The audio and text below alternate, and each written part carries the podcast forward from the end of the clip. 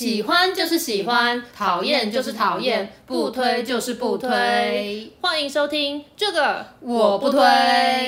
噔噔噔噔噔噔噔噔噔噔噔噔噔噔噔噔。大家好，我是编辑小姐 Yuli，我是瑶瑶之红，欢迎大家收听最新一集的这个我不推。节目开始之前啊，先跟大家分享一下，就是呢，我们刚刚吃完饭，然后要来开始我们今天的录音，结果呢。一走到你家社区的楼下，超可怕的！一个八加九忽然冲过来，穿着黑衣服哦，对，然后身上还带着金花嘞，嗯，他就说：“请问是许小姐吗？”哦、我想说：“天哪，你住在这里是惹了什么什么祸吗？”对，我想说，我是不是口不择言招来了杀身之祸，还是怎样？还是说是粉丝把我认出来的？我觉得你想的，因为这边新庄地区感觉比较多，对加九们，所以我们就很害怕。那我当时就看着他，你惹什么事？但是他就说。许小姐，你等一下，嗯、我们组委有事情想要跟你聊聊。我想说组委，对，想说社区组委要找我什么事？我那时候想说，有一个可能就是我家鹦鹉太大声，吵到邻居了，或者是我们两个在录音的时候笑太大声，吵到邻居了。一样都是吵到邻居的。对，然后就是诚惶诚恐的等待。我就站在那边，然后他那个笑脸呢，他就去请那个组委，来了。欸主委一现身也是个八加九，一样一个金破嘞，然后还有那种亮亮那种戒指，对，然后就是在社区外面刚抽完烟，对，刚抽完烟，全身烟味走进来，对，然后他的衣服上面还写 Libra，哎，就是天秤座。我想说，对，主委应该是一个蛮讲究公平的人，所以应该不会对我们怎么样。对，但是他走路就是一副流氓样，所以我还是蛮害怕的。哎，你都不担心我们主委有听这个 podcast 会吗？主委会听吗？哎、欸，主委，我觉得你很帅，很棒哦。啊，我不知道。总之，那个组委走进来，他就说：“哎、欸，许小姐。”然后我那时候就很紧张，结果他就跟我说：“哦，因为我们这礼拜社区要开那个社区大会，对。然后因为每一栋都有人要参加，可是我这一栋就是目前没有人回复说要参与，所以他就来问我说：因为他们希望有多一点年轻人来参与这个社区公共的事务啊，然后希望我可以出席这个社区会议啊，甚至就是竞选下一任的就是管理委员这样子。”哦，那时候我就是有点紧张，因为呃，不是说我都不关心这个社区的公共事务，是因为就是我最近真的有点忙。对，这个、我当时就在想说，你最近这么忙，如果你加入了这个委员会，然后你又没做出什么，我是怕会蜡烛两头烧。对，我就在想说，哇，怎么办？我一定要找个理由推辞。对，然后那时候内心也在想说，这个可以讲什么理由呢？我完全没有任何想法，我脑中一片空白。对，然后就在这个两位八加九的那个 主委跟委员就是盯着我的时候呢，我就是急中生智。我就跟他们说，哎呀，但是因为就是这个社区这边只是我的工作室，所以我平常工作完就下班回去了啊，周末也不一定会在。我担心呢，要是我担任组委或委员的话，我未来会没有办法及时的回应到我们的邻居的需求。听你讲完这理由之后，我内心真的是油然的佩服你，居然可以在短短的这种零点零零零一秒的时候想到一个这么棒、这么完善的一个理由。对，而且我而且我没有说谎，这是真的。对，我看主委就说：“嗯、哦，好好好，那就是欢迎一下，下次有机会再参与。”对对对，主委就说：“哎呀，如果你这边是工作室的话，那真可惜，没办法。对对对”就是我就说：“哦，我就是社区有什么活动或政策，我都会配合啊，但是就是没办法担任这个委员的工作。”一进到电梯，我就跟他说。哎、我真的蛮佩服你的，这么短时间内想出这种这么完美的借口跟理由，到底是这个能力是如何训练而来的？哎，我觉得你真的是过奖了。就是这个快速找借口和找理由的能力呢，其实主要还是从职场培养出来的。但是我刚开始在职场的时候，我其实缺乏这种想出一个好借口的能力，所以这整件事情呢，要回溯到我从小到大的成长经验。大家听我们之前那几集节目啊，可能会觉得我们两个童年啊都是很憋气，然后充满着欢笑啊，各式各样的腔事。但其实我回想我童年，大部分是在被骂跟怕被骂的纠结中度过的。哎、欸，其实职场也是这样，你也是通常都是在怕被骂哦，对的时候度过，因为怕被骂，然后就会想一堆借口跟理由。那因为我们原本其实今天也没想好 Podcast 要录什么内容，对啊，还是我们今天就来聊这个主题好。好，我们讲这个。我有超多小时候的案例可以跟你分享啊，是哦。可是我之前也去过你家，我有看过你爸爸跟你妈妈，他们看起来都是知书达理，嗯、然后都感觉是以理说服人，怎么会你一直被骂呢？哦，他们就是因为读很多书嘛，是两个文人，所以他们虽然都是用讲道理跟说教的，可是他们每一次讲道理的时候呢，词语都是让我万箭穿心的。每次我听到大家说家庭是温暖的避风港，我都不以为然，因为我觉得我家是造船厂。绝对不是避风港。我小时候从小到大，就几乎天天都被骂。有时候是一些那种日常的行为举止，例如说吃饭的时候坐没坐相啊，或是饭粒掉出来啊，或者是看到。看到长辈没有打招呼，反正就是任何芝麻绿豆大的小事都有可能会做不好，然后被骂。因为我的父母对这些日常生活的礼仪呀，还有这规范就非常非常的要求。那我记得那时候每天都被骂，然后有一天呢，很难得的一整天，我妈都没有骂我，那可喜可贺。对，然后我那天我记得应该是睡前啊，反正到了晚上，我就是有感而发。那个时候我应该大概不知道小学一年级还是幼稚园，反正还很小，我就很高兴的跟我妈说：“妈，我觉得你今天就是很温柔，我今天很开心。”因为你今天一整天都没有骂我，你也是很北吧？然后我妈超生气，说：“要不是你做这些事情来激怒我，我为什么要骂你？你以为我喜欢骂你吗？”结果那天就还是被骂了，一如往常。正常发挥。那我觉得我小时候会很容易被骂，也不是没有理由，就是我的性格上就是有些很固执的地方。例如说，我记得我最常因为一些重复的事情被骂。小时候我妈都会开车载我们嘛，嗯、那我是很习惯，我们只要一上车就要听音乐，因为我如果不听音乐的话，会很容易晕车。再加上我很 enjoy，就是在车上看风景，然后唱歌那样。那那时候有时候在车上听的是一些什么台语的童谣啊，哦、有时候是我妈的流行音乐的唱片，像是许茹芸什么的。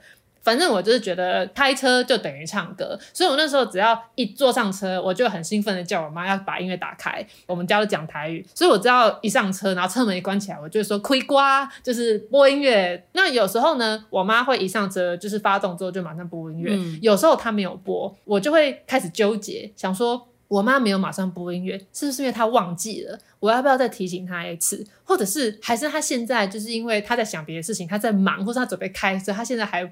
拨不出空来，就是按那个播放键。然后呢，每次我都会再讲一次，就说妈妈可以开瓜吗？大概有百分之九十九的几率我都会被骂。我妈就是说，你没看到我在忙吗？你没看到我在开车吗？你没看到我还在弄东西吗？他们一直催，一直催，就是很烦这样子。那我那时候心里就是知道，我百分之九十九的几率我妈会讲这句话。可是我想说，可能有那个百分之一的可能是我妈忘记要开音乐了，所以我都会纠结，我到底要不要提醒她？那通常我都还是会讲。因为我觉得，要是今天她真的忘记了怎么办？我就会一整路都没有音乐听的。那我如果提出来的话，她骂完我，她就会打开音乐。那如果她忘记了，她会打开音乐。所以我只要提出来，我就一定有音乐可以听。要是我没提出来，我就有百分之一的几率，我一整路都没有音乐可以听。所以我就是每天都会纠结这件事情，然后我最后都还是会说出口。基本上每次都会被骂。所以现在这样听起来，感觉你就被骂也无所谓，反正你最后还是有听到音乐。我觉得我小时候的观念就是，我明明知道大部分是会被骂的几率，可是有那个微乎其微的可能，我就觉得我不应该放弃。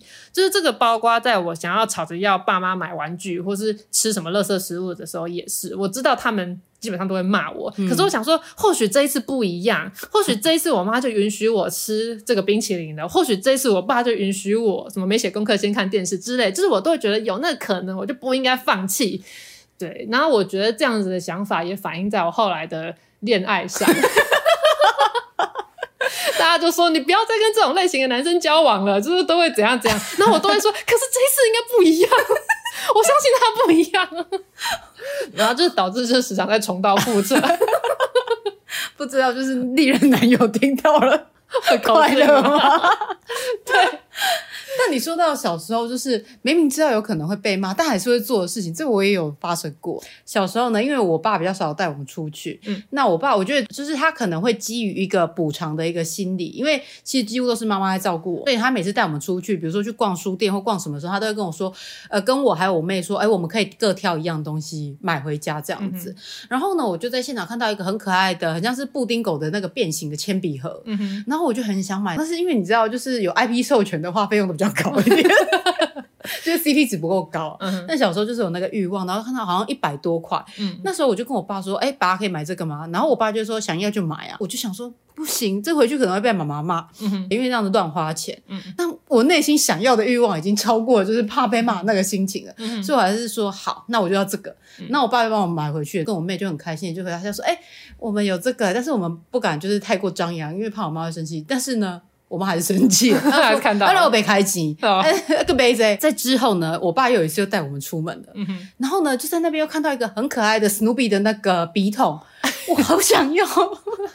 你懂吧？刚刚提到的 IP 授权的东西，没错，都会比较贵。嗯，那我看好像也是一两百块，我还是跟我爸说：“爸，我可以买这个吗？”然后、我爸说：“想要就买呀、啊。嗯”我内心想说：“这次会被骂吗？应该不会吧？”对，我还是买了。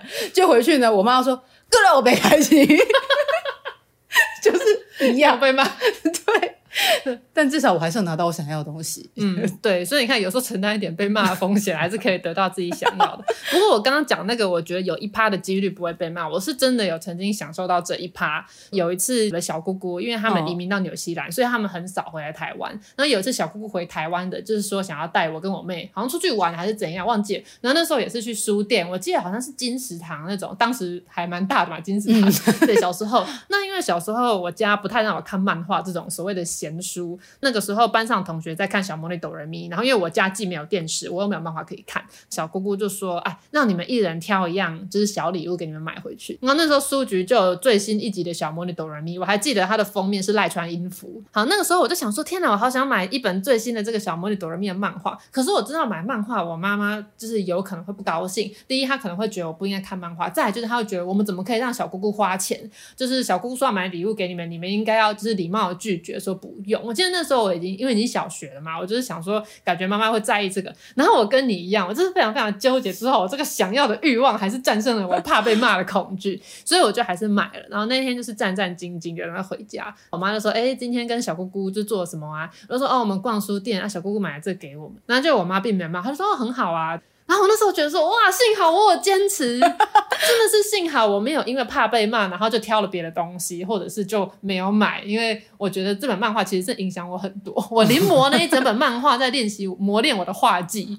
那不就幸好你有买这一本漫画？欸？对，没错，因为我那时候觉得这个漫画得来不易，然后我要犒赏自己这个勇气，就是战胜了怕被骂的恐惧，所以我要把这本书的效益最大化。这本书到现在都还在我的书柜，然后我还时常拿出来看，哦，提醒我就是不要放弃任何一趴的希望。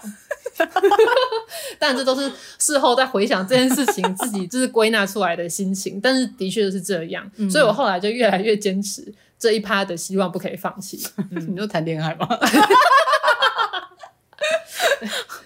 除了这个以外呢，我觉得我们家的家庭教育有一点，我就是非常赞赏我父母所做的事情。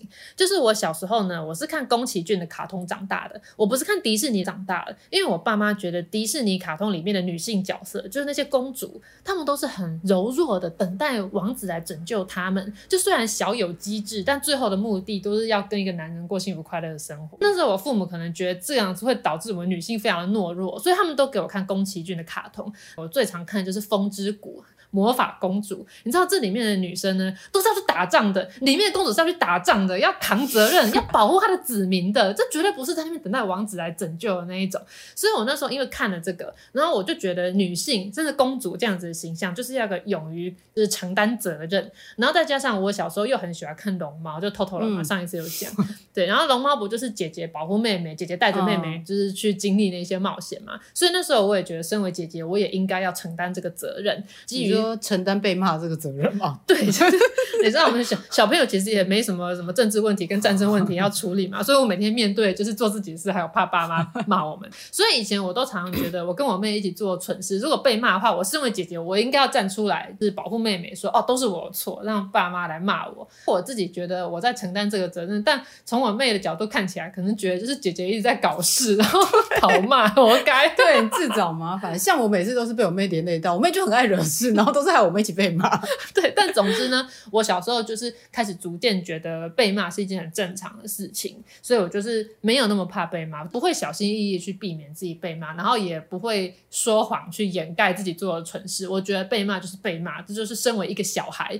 身为一个姐姐 身为一个公主要承担的责任。这样，我刚才说到，就是我都是被我妹连累的，就像有一个让我最印象深刻的案例，就是呢，有一次就是。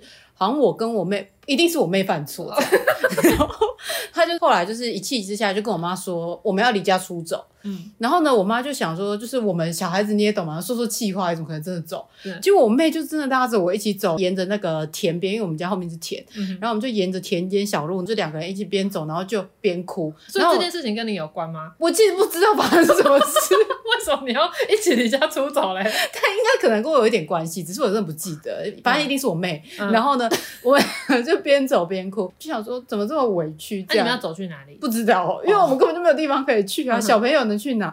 然后后来走着走着之后，走着走着之后，我妹就说：“我们也不知道去哪，不然我们回家好了。”然后我们就看了一下，就说：“好了，回家回家。”就又走回去。走回去之后，我们回去整个被我妈大大修理一顿。我妈说：“你知道我有多担心吗？你们这样就随随便便就离家出走，小孩都是妈妈的心头肉，你们在干嘛？” 就我妹又害我被骂了。所以呢，我其实有一段时间，我觉得我完全不怕被骂，反正这就是我要承担的责任嘛。但后来因为进了职场之后呢，我觉得我马上又龟缩了，就是在职场上很多事情都是牵一发动全身。嗯，因为今天如果你做错一件事情，除了被骂本身很可怕之外，你还有可能会被 fire，你还有可能会被扣薪水。所以我就开始逐渐在职场上就是越来越。紧张，因为我那时候刚进入出版业，你知道出版业就是很多琐碎的事情都是从零开始学嘛，很容易会犯一些小错。然后那时候就几乎天天在职场要被骂，简直就像是回到童年一样。动辄得咎，常常做什么然后都被骂。后来有一次呢，我因为忘记把老板交代我要寄的包裹拿去总机那边寄，所以我就又被骂了。那此时呢，我的前辈同事就看不下去了，他那时候就跟我说：“其实你遇到这种事情，这些东西都是小事，你遇到这些事情，你就机灵一点，稍微变通一下，其实就不会被骂了。”趁老板离开的时候，他就是跟我讲说：“像今天。”假设今天老板说，哎，上次那个包裹寄了没啊？怎么都没有听作家讲说收到了。这个时候呢，你不要马上就说啊，我忘了。你要马上说什么？哎，怎么会？然后说我来查一下包裹单号，跟总机确认一下。好，你就先讲这个，然后这是为自己争取时间。你不是真的在查包裹单号，因为你心知肚明，你忘记寄了，所以你就是要趁这个时间赶快把你的包裹拿去寄。那如果说总计已经下班，你就赶快自己去邮局寄，或是自己不行了，就是自费叫快递，反正就赶快把那些东西寄出去。然后你再跟老板说，这个包裹已经在路上了，我不知道为什么就耽搁了。然后你也确实会有那个单号，因为你真的寄了。为自己争取这个时间，看看问题出在哪，然后赶快补救。这样子呢，你就可以顺利的避免掉被骂，因为你就是把事情及时的完成了。嗯、然后你又可以说包裹已经在邮寄的路上，这不是你能控制的。然后再说可能麻烦老师再等一两天，应该就会寄到了。我、那时候觉得他真的是个天才，因为他就是帮我建立了一个避免被骂的方法。他有一个口诀，就是你要先做的事情，不是马上就说啊我忘了，这种听起来就很白痴，很明显就自己的疏失。你不能够马上惊慌失措，你要非常冷静的为自己争取时间，说哎怎么会这样？我来查查看。再你要马上去厘清问题，就是看看自己哪个环节没做好，接着就是赶紧补救。那如果说你的问题真的是严重到这三项都没有救了，已经不行了，那你就是坦率的承认，跟老板说对不起就这个东西我没有做好，但是其实你出的问题有十之八九都可以用前面这个步骤去补救起来，所以我那时候就觉得说，啊、哦，原来是这样子，就是我缺乏在职场上的紧张感，我太习惯一出事，然后我马上坦率承认自己的错误，但其实，在职场上跟小时候面对爸妈是不一样的，因为爸妈永远都会原谅你，但是老板不见得会永远原谅你。对，所以那时候我一进入职场，你就已经就马上先告诉我前辈流传下来的这个十六字的金句。对，没错，争取时间，厘清问题，赶紧补救和坦率 承认。对，对我就马上传承了这个口诀。对，我一开始的时候，我就比较少犯错，因为而且毕竟我本身也是一个比较小心谨慎的人，会、嗯、避免犯错。对，不过呢，就是百密中有一疏，我在职场上呢，终究还是摔了一跤。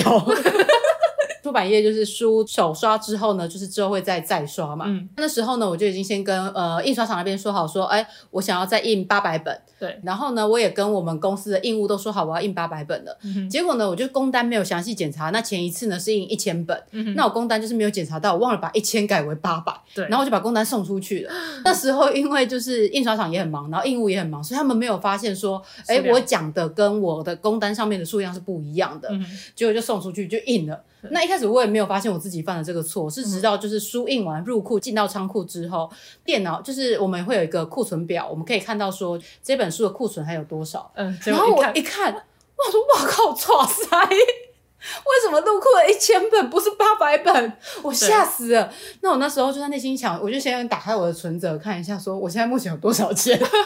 那 这本书的定价就乘以一千本的话，我大概要花多少钱把这些书买下来？嗯，那我说，嗯，可能应该可以，就想说好，但是我是不是就是这样子不要讲呢？那这件事情就一直在我内心纠结，因为那时候已经下午，我就在内心翻腾着。就我回到家之后想说。不行，因为前辈说的，我们要赶紧补救。但如果没办法补救，因为已经印完了嘛。对对对。所以我们就坦率承认。嗯、所以我就写了一封文情并茂的信给我们老板，然后就跟他说，嗯、我在一开始的时候就是没有检查好那个数字，那我就把工单送出去，嗯、所以导致发生的就是书多印了两百本这个问题。嗯哼。就很抱歉，我也愿意承担这个错误。如果有什么任何惩处要扣薪或什么的话，嗯、我都坦然接受这样子。嗯、然后隔没多久之后，老板就回我信，他就跟我说，哦，很开心，就是是你自己。承认了这件事情，而不是由我自己发现。毕竟在职场上，每个人都会有可能犯错，嗯、所以就是只要汲取这个教训就好。对，对我就觉得啊，这十六字真的是金句，非常受用。对，金句。那还有有时候，我觉得呃，并不是我们忘记这些事情，而是老板通常会期待他问你什么话的时候，你会马上反应过来。对，因为我在其实常常被骂，是因为例如说我正在专心处理这本书的稿件，然后我老板坐在我后面嘛，嗯、他就突然说：“哎、欸，玉里，就是。”那个东，那个另外一本书现在进度怎么样？怎么样？那有时候我会反应不过来，就是说哈，或者说什么？哎、我我不知道。那其实这个完全也是。是地雷，绝对不能说我不知道，而且也不可以用哈，就是好像什么都不知道。这绝对不能搞用搞不清楚状况这样子，因为有时候你不是搞不清楚，你只是一时没反应过来。后来我就发现，每当我说哈，或者是就是我不知道的时候，我就是一定会被骂。然后我就决定想一个方法，让我在老板问我事情的时候，能够马上反应过来。因为像那时候我们一次手头上可能都处理三到四本书，嗯、那的确你有时候就是会忘记那个数字，说忘记库存有多少啊，或者是忘记订单什么的。所以我后来就做了一个。方法就是我用便利贴把每本书现在的进度，嗯、还有它的印量，还有它现在的状况，就是全部都写好，然后就贴在我电脑前面。这样子，老板问我的时候，我就可以马上抬头就看到。但因为老板问我的时候，我抬头也需要找一下那张便利贴嘛，所以那时候我的前辈同事有跟我讲说，你可以说不好意思，我没听到，可以再讲一次嘛？说哦，我刚刚太专心了，没听清楚你说什么，可以再讲一次吗？对，或者是我有时候呃工作的时候我会戴着耳机，我有时候是真的在听音乐。有时候我其实没有在听音乐，那只是一个伪装，对。然后这样老板跟我讲话的时候，我就可以把耳机拿下来说，啊，不好意思，就是可以再说一次吗？反正不管怎样，你就是绝对不能说我不知道，哈，对，就是不能表现出自己看起来一问三不知的样子，就是你用各式各样的方式。呃，帮自己争取时间。哎，你知道吗？我的粉丝团啊，当初一开始会受到大家的关注，其实是写关于这件事的。是哦，你对这件事情，你不知道吗？就是有一个笔记术。那那个笔记术的文章，其实我就讲说便利贴的笔记术。哦、然后其中一个效果就是你把它贴在你眼前，老板问你的时候，就可以马上反应过来。对，所以这个东西我也是受用无穷。啊，刚刚提到这个十六字真言啊，其实它还可以搭配一些复方服用。那就是找借口，但大家不要听到找借口都觉得那是一个那种推脱之词哦。其实借口，如果你找的高明的话，就是真的可以为你免去很多的麻烦。啊，如果你借口找的不好的话，你就是会火上浇油。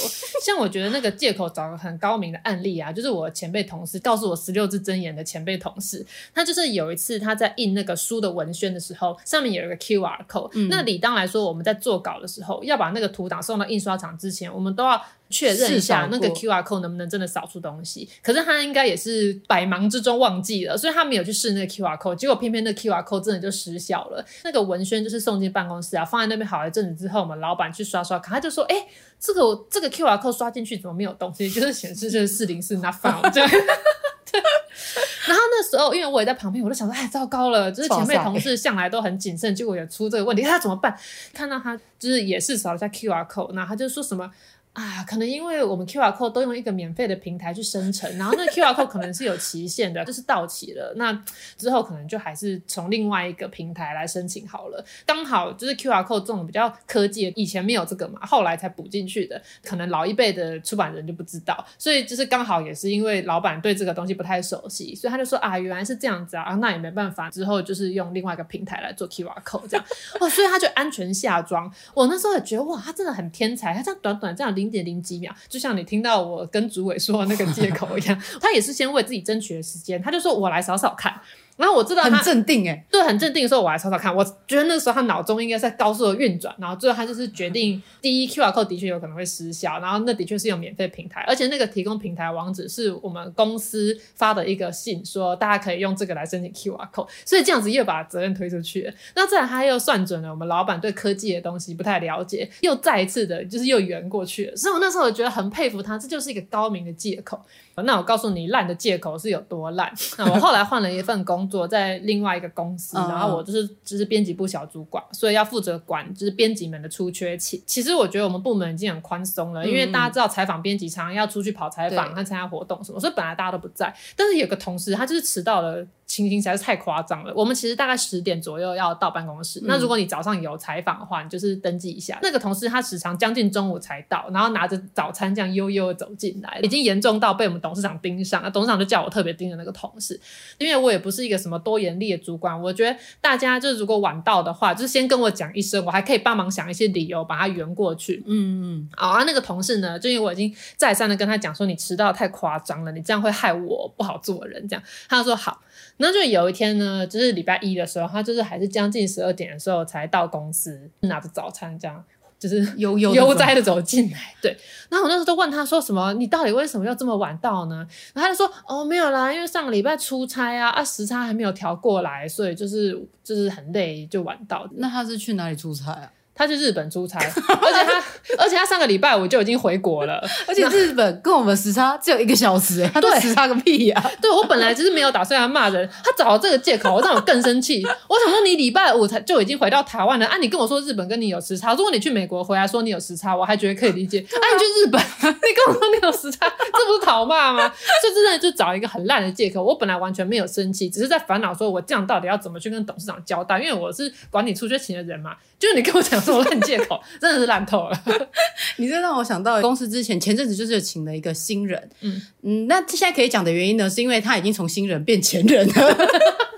所以我们可以先来分享一下这个案例。我们公司表定也是十点的时候要到公司，那因为他其实有一个缓冲时间，嗯，他每次呢都是超过十点才来，就是缓冲时间的最后一秒才到。对对对对，然后我想说，到底为什么你还在试用期就一直迟到呢？嗯、后来我主管就是找到肯谈，跟他说，呃，我觉得你这样子的工作态度可能不大 OK 哦，嗯、因为就是时间管理，毕竟就是你也是身为员工很重要的一部分嘛。嗯，然后呢，他就说。我觉得只是迟到一下，这个跟我的工作态度没有关系吧？嗯、我迟到只是错过前一班公车。诶，错过公车这个事情很合理吗？你为什么不提前搭一班公车呢？对呀、啊，你为什么是说呃，我只是错过前一班公车？错过前一班公车这种话你也敢讲？真的是讨骂。嗯然后，所以反正就是我主管就跟他讲了一下之后，希望他可以好好回去深思熟虑一番，好好反省自我，学会时间控管。嗯、但是后来呢，就又发生了一件更大件的事情了，嗯、就是我们隔天有一场活动，嗯、我们要做活动现场的布置，我们就是整组的人都要一起到现场。那有先说，就是当天早上呢，我们九点半的时候一起在会场集合，然后开始布置。嗯、那一场呢是会有一个几百人的活动，就是一个蛮大型的活动。哦 okay、当天呢九点半的时候呢，大家都到了，嗯，就唯独少。了他，嗯哼，他没有出现。我说他到底又有什么理由跟借口？要说难道要跟我说他错过公车了吗？对，然后呢就问他说：“哎，你现在人在哪里了？”那他呢就是私讯我另外一个同事，跟他说：“哦，因为我早上呢就是练习简报练习的太晚，练习到五点多，那忘了把闹钟改早，所以迟到。我现在已经在计程车上了，在三分钟之后就会到了。”哦。对，会迟到的话，你为什么不要五点多一定洗碗，不要睡觉，直接到饭店门口呢？对啊，那 他跟他练习简报练了一整晚，练到五点，那后来真的有简报的很棒吗？内容呢，跟前一天跟他要他调的东西呢，他都没有调，嗯、他一样，只是把一样的东西又再重复讲了一次而已。哦，就想说。那你为什么要练习到五点？你不如早点睡，那搞不好可以准时到。你们问他为什么迟到的时候，他之所以要强调他练习简报练习到五点，他应该是要用那个努力的形象来博取同情。殊不知这一招是没有用的。对，因为我这个人其实不是看什么你努力的过程，我们这个在职场上，我们只讲究的就是那个结果。结果对，没有人在乎你那个过程。我们现在不是学校老师，学校老师可以循循善诱，说，哎，看你在过程中很努力有表现，然后就给你加点分，干嘛？职场是没有的，客户也都是结果论，谁管你中间在干嘛？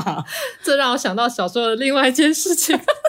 你小时候又做了什么蠢事？就是我记得小时候，应该小学一年级的时候有那种生活与道德的课，嗯、然后那时候就是要填写问卷还是考试考卷，我不知道。反正有一题他就问我说：“今天如果你要参加一场比赛，怎么样才是最正确的心态？”然后他其中一个选项叫做“尽力就好”，有一个选项叫做“不择手段”。你猜我选哪一个？你应该是选择不择手段吧？对，我那时候选了不择手段，因为另外两个很明显就是错的。因为我想说，不是不择手段也很明显是错的。不是，我那时候想说尽力就好，感觉是输家才会讲的话，就是、嗯、啊，我输了，但是没关系，我尽力了。可是我觉得你参加比赛，你就是要赢啊，所以我就是要不择手段赢。所以我那时候就选择这个选项，然后好像是全班只有我选这个，然后老师可能觉得我的性格有偏差，但我那时候就觉得重点是那个结果，而不是那个过程。我才管你有没有尽力嘞，我就是要赢啊，我就是要不择手段赢。对啊，这题外话了，金恐怖。好了，那回到刚刚的话题，其实你们的同事啊，就是前任同事，他虽然迟到，可是他整体而言并没有导致你们的活动遇到什么麻烦，因为我们本来就没有对他抱持的期望。但是有一些烂借口呢，他会让事情越来越糟。像之前有另外一个同事啊，因为我那时候，对我觉得当编辑部小主管还是蛮辛苦的。我除了要管理大家的出缺勤，嗯、我还要管理我们部门的预算。所以每个编辑他们执行自己企划的时候，他们要把他们的发票打好统编，再拿来我这里，然后我全部统整好，做好报表之后，再送去会计部。嗯、那那时候呢，有其中一个同事，他就是少给我一张发票，就说：“哎、欸，这个东西他的发票是还没有开来嘛？还是怎样？”他就说：“哦，对耶，就是那个发票之后会寄来，你可能就再等一下。”我就想说：“好，那我就等他。”然后在等了一个礼拜之后，我都还是没有收到发票。我就跟他讲说：“你确定那个就是厂商知道要开发票吗？我都没有收到。”他说：“呃，我也不太清楚哎，就是不晓得为什么，就现在也没有跟厂商联络。反正就又等了几天，还是没有发票。之后我就决定自己去联络那个厂商。后来联络那个厂商之后，厂商就跟我说：‘哎，我已经有开发票给那位先生啦，而且他没有跟我说要打统编哦，我开的是一张二联式的发票。’呃，我那时候就发现，原来是因为我同事他根本忘记打统编，所以那个就没办法报账。然后，但是他可能怕。被我骂，所以他就不敢跟我讲，然后就推脱说是厂商还没有开发票，然后就说发票都没有寄来。我那时候觉得超生气，因为他这样已经拖延我两周，就是我已经超过我应该要把这个报表拿给会计的时间然后，会计就一直催了。那他现在让我这么晚才发现这个事情，那当然说我还是有办法把那个账做掉，就是用那个空白发票去补那一笔账，因为它其实也不是很大金额。嗯、可是我那时候觉得超不爽的，你如果提早讲的话，我提早补救，我就可以早一点把这个报表做好，然后把这个报表做好送去会计部的时候，我就被会计骂说：“按你怎么就是那么晚才送啊？就是另外一个杂志的编辑部都已经送好他们的报表了，你怎么那么晚，然后就被骂？这是一个烂借口，你会害你的同事被骂。对，但像你同事这样的案例，你也是也补救成功了。对啊，对，及时救援，真的。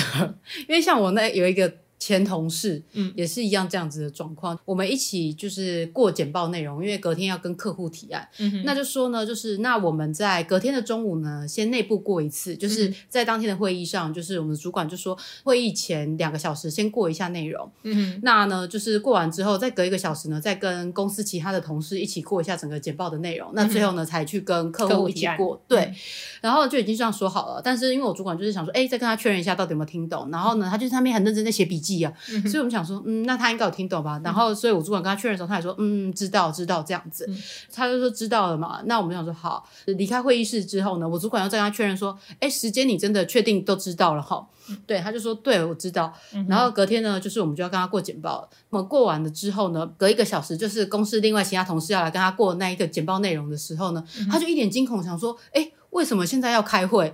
然后我想说，嗯，这不是早就说好了吗？嗯、对，那他当然还是有一起去会议这样子，嗯、只是他就是一副就觉得说，哎，他根本就不知道有这场会议。他后来还私讯其他同事，跟他跟他说，就是我们没有跟他说要再跟公司其他同事过，所以导致他就是有一点。慌乱这样子，但其实我在现场目睹了这一切，我看已经跟他确认了两三次了，嗯、就他居然还说出这种理由跟借口。所以你们再三跟他确认他知不知道时间的时候，他其实根本就没有，他根本就不知道时间。对，所以他其实很多时候呢，他都不敢问。嗯、那我们之前就有跟他说，就是你有问题就是要问。嗯、那他就是说，就是他不敢问，因为他怕被骂。对。所以我想说，这个逻辑很奇怪。嗯、你就是怕在当下被骂，那你不怕你之后到最后发生更大的问题吗？对啊，被骂更惨。对啊，你这样子不讲不讲，然后到最后，如果我们直接在跟客户，就是跟你说好，那我们就直接跟客户过简报的时候，你直接拿出来的东西根本不能看的话，这不是更糟糕吗？对啊，不知道在想什么。嗯，说了这么多，我们的结论就是：喜欢就是喜欢，讨厌就是讨厌，不推就是不推。不推如果怕被骂的话，就记好十六字真言。大家还记得十六字真言是什么吗？一起复诵一次，来，争取时间，厘清问题，赶紧补救，坦率承认。但如果你这十六字真言呢，全部都做不到，或是不记得啊，怕被骂的时候，你就找一个高明的借口。对，我们今天的节目就到这边，感谢大家收听，拜拜。噔噔噔噔噔噔噔噔噔噔噔噔噔噔噔。噔噔